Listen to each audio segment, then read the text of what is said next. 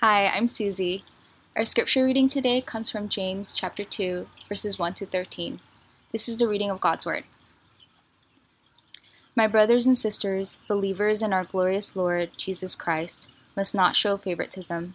Suppose a man comes into your meeting wearing a gold ring and fine clothes, and a poor man comes in filthy old clothes also comes in. If you show special attention to the man wearing fine clothes and say, Here's a good seat for you, but say to the poor man, You stand there, or sit on the floor by my feet. Have you not discriminated among yourselves and become judges with evil thoughts? Listen, my dear brothers and sisters. Has not God chosen those who are poor in the eyes of the world to be rich in faith and to inherit the kingdom he promised those who love him? But you have dishonored the poor. Is it not the rich who are exploiting you? Are they not the ones who are dragging you into court? Are they not the ones who are blaspheming the noble name of him to whom you belong? If you really keep the royal law found in Scripture, love your neighbor as yourself, you're doing right. But if you show favoritism, you sin and are convicted by the law as lawbreakers. For whoever keeps the whole law and yet stumbles at just one point is guilty of breaking all of it. For he who said, You shall not commit adultery, also said, You shall not murder. If you do not commit adultery but do commit murder, you have become a lawbreaker. Speak and act as those who are going to be judged by the law that gives freedom because judgment without mercy will be shown to anyone who has not been merciful.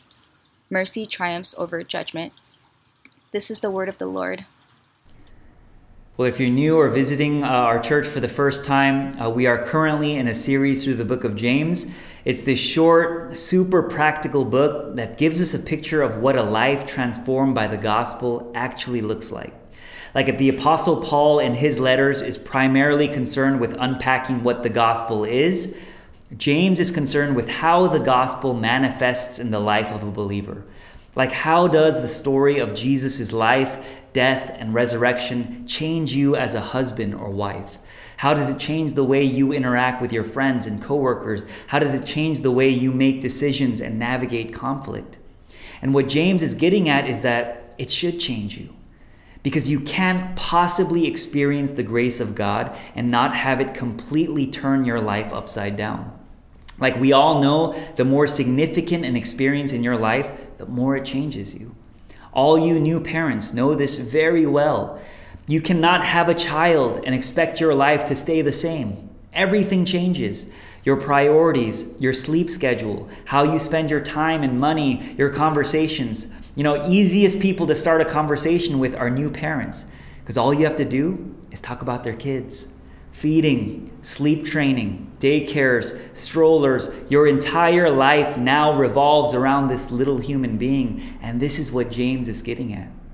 He's saying you can't possibly encounter Jesus, the living God, and not be changed. Now, last week we closed out James chapter 1, which ends with this verse Religion that God our Father accepts as pure and faultless is this to look after orphans and widows in their distress, and to keep oneself from being polluted by the world.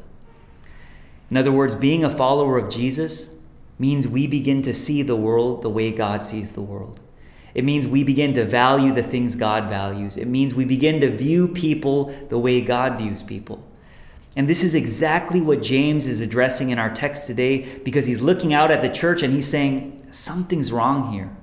Like, I'm not seeing a community that values the things God values. I'm not seeing a community that views people the way God views people. I'm seeing a community that operates very similarly to the way the world operates. I'm seeing a community that elevates certain kinds of people and devalues others. And he says this kind of favoritism has no place in the church whatsoever.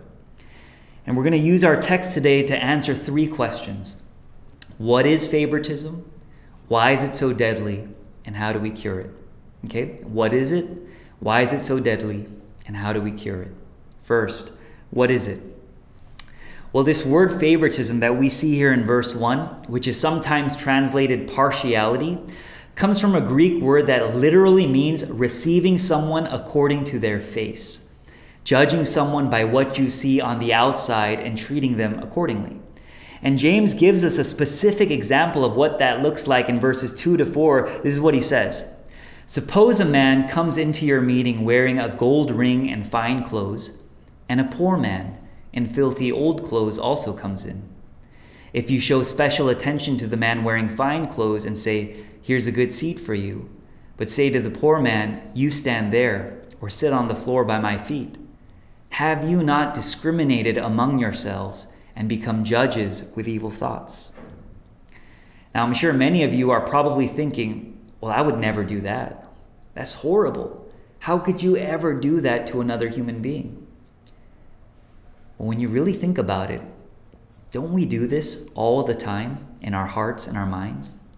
Don't we immediately size people up the moment we meet them? Or let's flip it. I want you to think back on your own life, and I want you to think about all the times you've been sized up by your teachers, your employers, your pastors, when you were judged on the basis of some external quality what you look like, where you went to school, your age, your ethnicity, your gender, your family history, whatever it may be, all of us have either benefited or suffered as a result of favoritism. And many of us to this day are still either reaping those benefits or healing from those scars. And it all comes down to the fact that someone at some point in time decided to judge us by what they saw on the outside and then chose to either favor us or reject us. And as much as we don't want to admit it, you and I, we're just as guilty of this. You know, something Carol and I do all the time when we're stopped at a red light and someone's crossing the street uh, is we create our own narratives about that person's life. Okay? Uh, I don't know why we do this, but we do it all the time. We'll say things like, that guy looks like his name would be Travis. He works a nine to five, but he definitely has a sleeve under that shirt. He probably plays in a death metal band in his spare time, uh, lives in a studio in Silver Lake with a dog named Shadow. And we draw all these conclusions just by looking at him. Now, obviously, that's a silly example, but when you think about it, we all do this.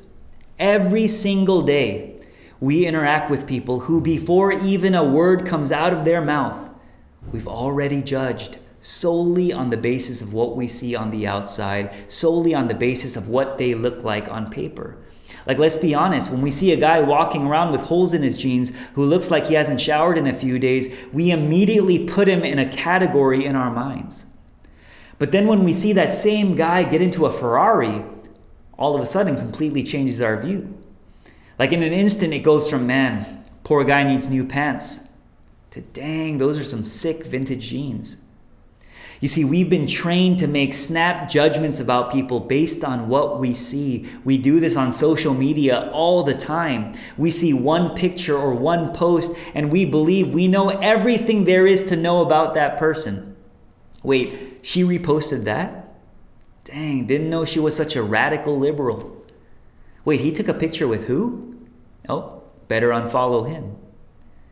You see, especially in a city like Los Angeles, the land of celebrities and the rich and the famous, where your worth is tied to a blue check mark, where what you look like and who you know defines your very existence, it's almost impossible not to create hierarchies and categories of people in our minds. And whether we do it intentionally or not, we all know that every one of us has a tendency to treat people according to the categories in which we've placed them. We either elevate them or discard them. And as sad as this is to say, sometimes even those categories can change overnight. Like, I can't tell you how many actors I've spoken to who tell me how disillusioning it is to see how differently people treat you after you make it big. People who never once returned a phone call or email all of a sudden want to grab coffee and see how you're doing. People who never once acknowledged you on social media are now commenting on every post and every story. This is the world we live in. A world where we're constantly sizing people up, where we're constantly asking ourselves, what can I gain from this person? How can this person benefit me? And maybe the worst part about it is, we do this in the church. You know, it's one thing to see this in our workplaces or our schools or in Hollywood, but keep in mind that James is speaking to believers, he's speaking to the church. He's saying if there's anywhere a person shouldn't have to experience this, if there's anywhere a person shouldn't have to feel like they're constantly being measured and evaluated, it should be the church. This is the one place where things are supposed to be different. You see, the harsh reality of the world we live in is that there are people who, wherever they go, will get special treatment just by virtue of who they are. And there are others who, wherever they go, will always be on the outside looking in just by virtue of who they are. And James is saying, of all places, we cannot let that happen in the church. You know what I find really interesting? In verses 10 and 11, James talks about favoritism alongside sins like adultery and murder, as if to imply that in God's eyes, they're the same. You may not think it, but showing favoritism, judging and measuring someone based on external factors to God is just as heinous and evil as adultery and murder. Which brings me to the second point why is favoritism so deadly? Why is it that God despises this so much? Well, James makes it very clear that there's something about favoritism, there's something about this ranking system we create in our minds that runs contrary to the very nature of God and undermines the very heart of the gospel. If you notice in verse 1, James makes it a point not just to say, My brothers and sisters, don't show favoritism. He says, My brothers and sisters, believers in our glorious Lord Jesus Christ, should not show favoritism. Meaning, there's something about who Jesus is and who we are in Him that should immediately stop us from categorizing people. Uh, you know, one of my best friends in high school was adopted. Uh, he was adopted when he was like eight or nine years old. So he was very aware of everything that was happening. He was old enough to know uh, what was happening. He'd gone through the foster care system a few times. Uh, but by the grace of God, met some incredible parents who really loved and cared for him as their own. And he had such a great personality, was universally beloved by everyone at our high school. And one thing I always admired about him, that I still remember to this day, was that he was always drawn to the people who were picked on and bullied. Like every day, he'd eat lunch with them, not because he had to, but because he wanted to. And I think it's because he understood what it was like to be on the outside looking in. He understood what it was like to feel unwanted. And so, no matter how popular he became, there was always this thing inside him that would not allow him to make someone else feel less than. And this is what James is getting at in verses 5 and 6 when he says, Listen, my dear brothers and sisters. Has not God chosen those who are poor in the eyes of the world to be rich in faith and to inherit the kingdom he promised those who love him? Meaning, did you already forget your own story? That you too were once dead in the water? That you too were once on the outside looking in? That you had no business even being mentioned in the same breath as me? But you remember what I did? I didn't discard you, I didn't reject you. I died for you. And if you know this, how can you possibly turn around and categorize and evaluate people using standards I never judged you by? God is saying, if I judged you by the same standards you use to judge other people, you wouldn't be here. So before you go on social media and start ripping that person you can't stand, before you reject or dismiss someone based on their appearance, their family history, their profession, their past mistakes, their political views, ask yourself if God would have accepted you on the basis of your own standards. Because you see, according to God's standards, all of us fall miserably short of the mark. And yet Romans 5 8 says, While we were yet sinners, Christ died for us. He loved us while we were his enemies. He loved us when there was nothing about us that deserved his love. And so it breaks the Father's heart when we measure people on the basis of anything other than the fact that they are children of God, worthy of our love and care. You know, of all the many things that Jesus came into this world to do, one could argue that nothing was closer to his heart than eliminating favoritism. Because what's the opposite of favoritism? It's oppression. If favoritism is adding value to someone on account of something they possess, then oppression is taking value away from someone because of something they don't possess. And you see, the society Jesus lived in was a society built on favoritism and oppression. It was extremely hierarchical. There were clear distinctions between the haves and the have nots, not so different from the society we live in now. You had the teachers of the law who were considered to be closer to God. You had the tax collectors and the prostitutes who were seen as the scum of society, and people were rewarded or rejected as a result of their place in that society. And you know what the saddest part of all is?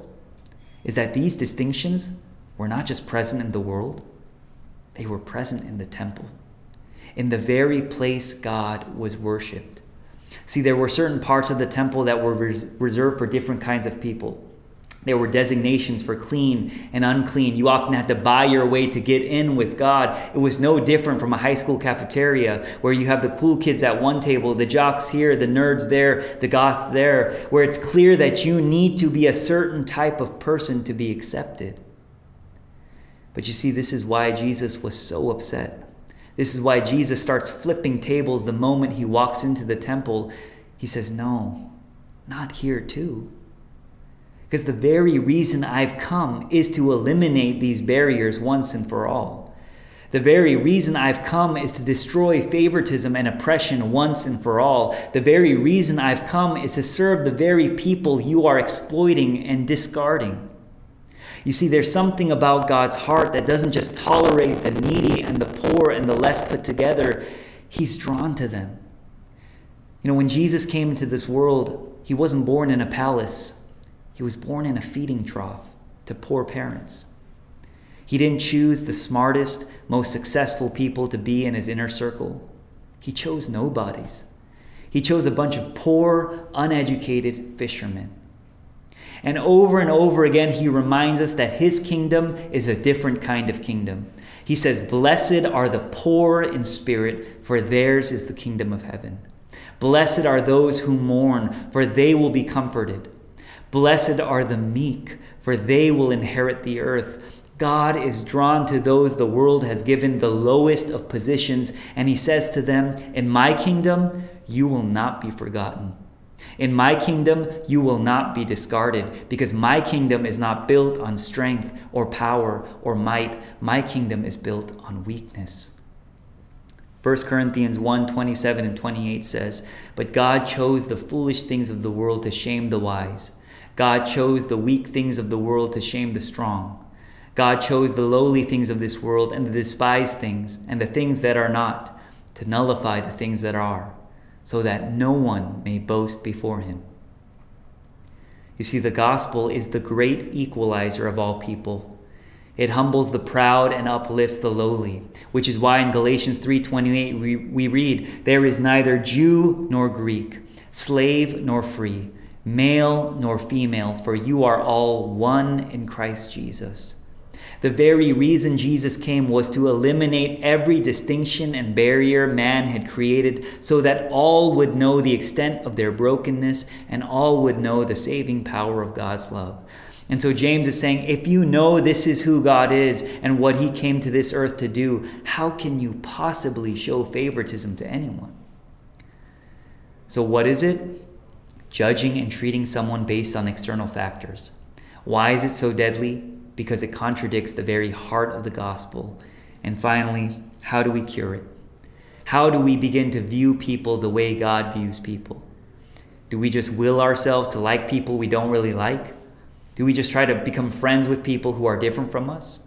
I mean, when you look at verse 12, it almost seems like that's what James is saying. He says, Speak and act as those who are going to be judged by the law that gives freedom, because judgment without mercy will be shown to anyone who has not been merciful. I mean, if that doesn't put the fear of God in you, I don't know what will. And I think when we read that, we think to ourselves, okay, I don't want to be judged by God. So I guess I'll just try to do my best to be as merciful as possible. But can we even do that? Can we ever speak and act well enough to meet God's standard? And this is where the panic typically sets in because we think, wait, I could never truly love my neighbor as myself. I could never do enough to stand before the judgment seat of Christ. And you're right, you can't. But this is where the good news comes in. Because at the end of verse 13, James adds this short but powerful line. He says, Mercy triumphs over judgment. Now, I want you to sit with that statement for a moment. Mercy triumphs over judgment.